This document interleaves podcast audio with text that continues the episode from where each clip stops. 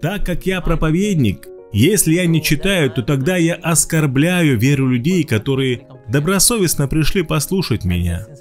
И это вдохновение пришло ко мне от Шрила Радханатха Свай Махараджа. Кто-то спросил его, Махарадж, вы готовились к лекции 6 часов.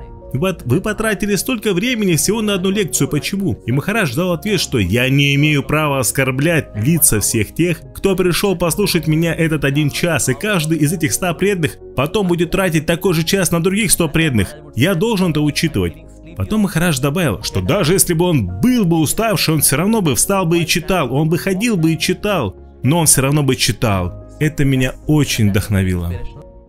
Hare Hare Rama,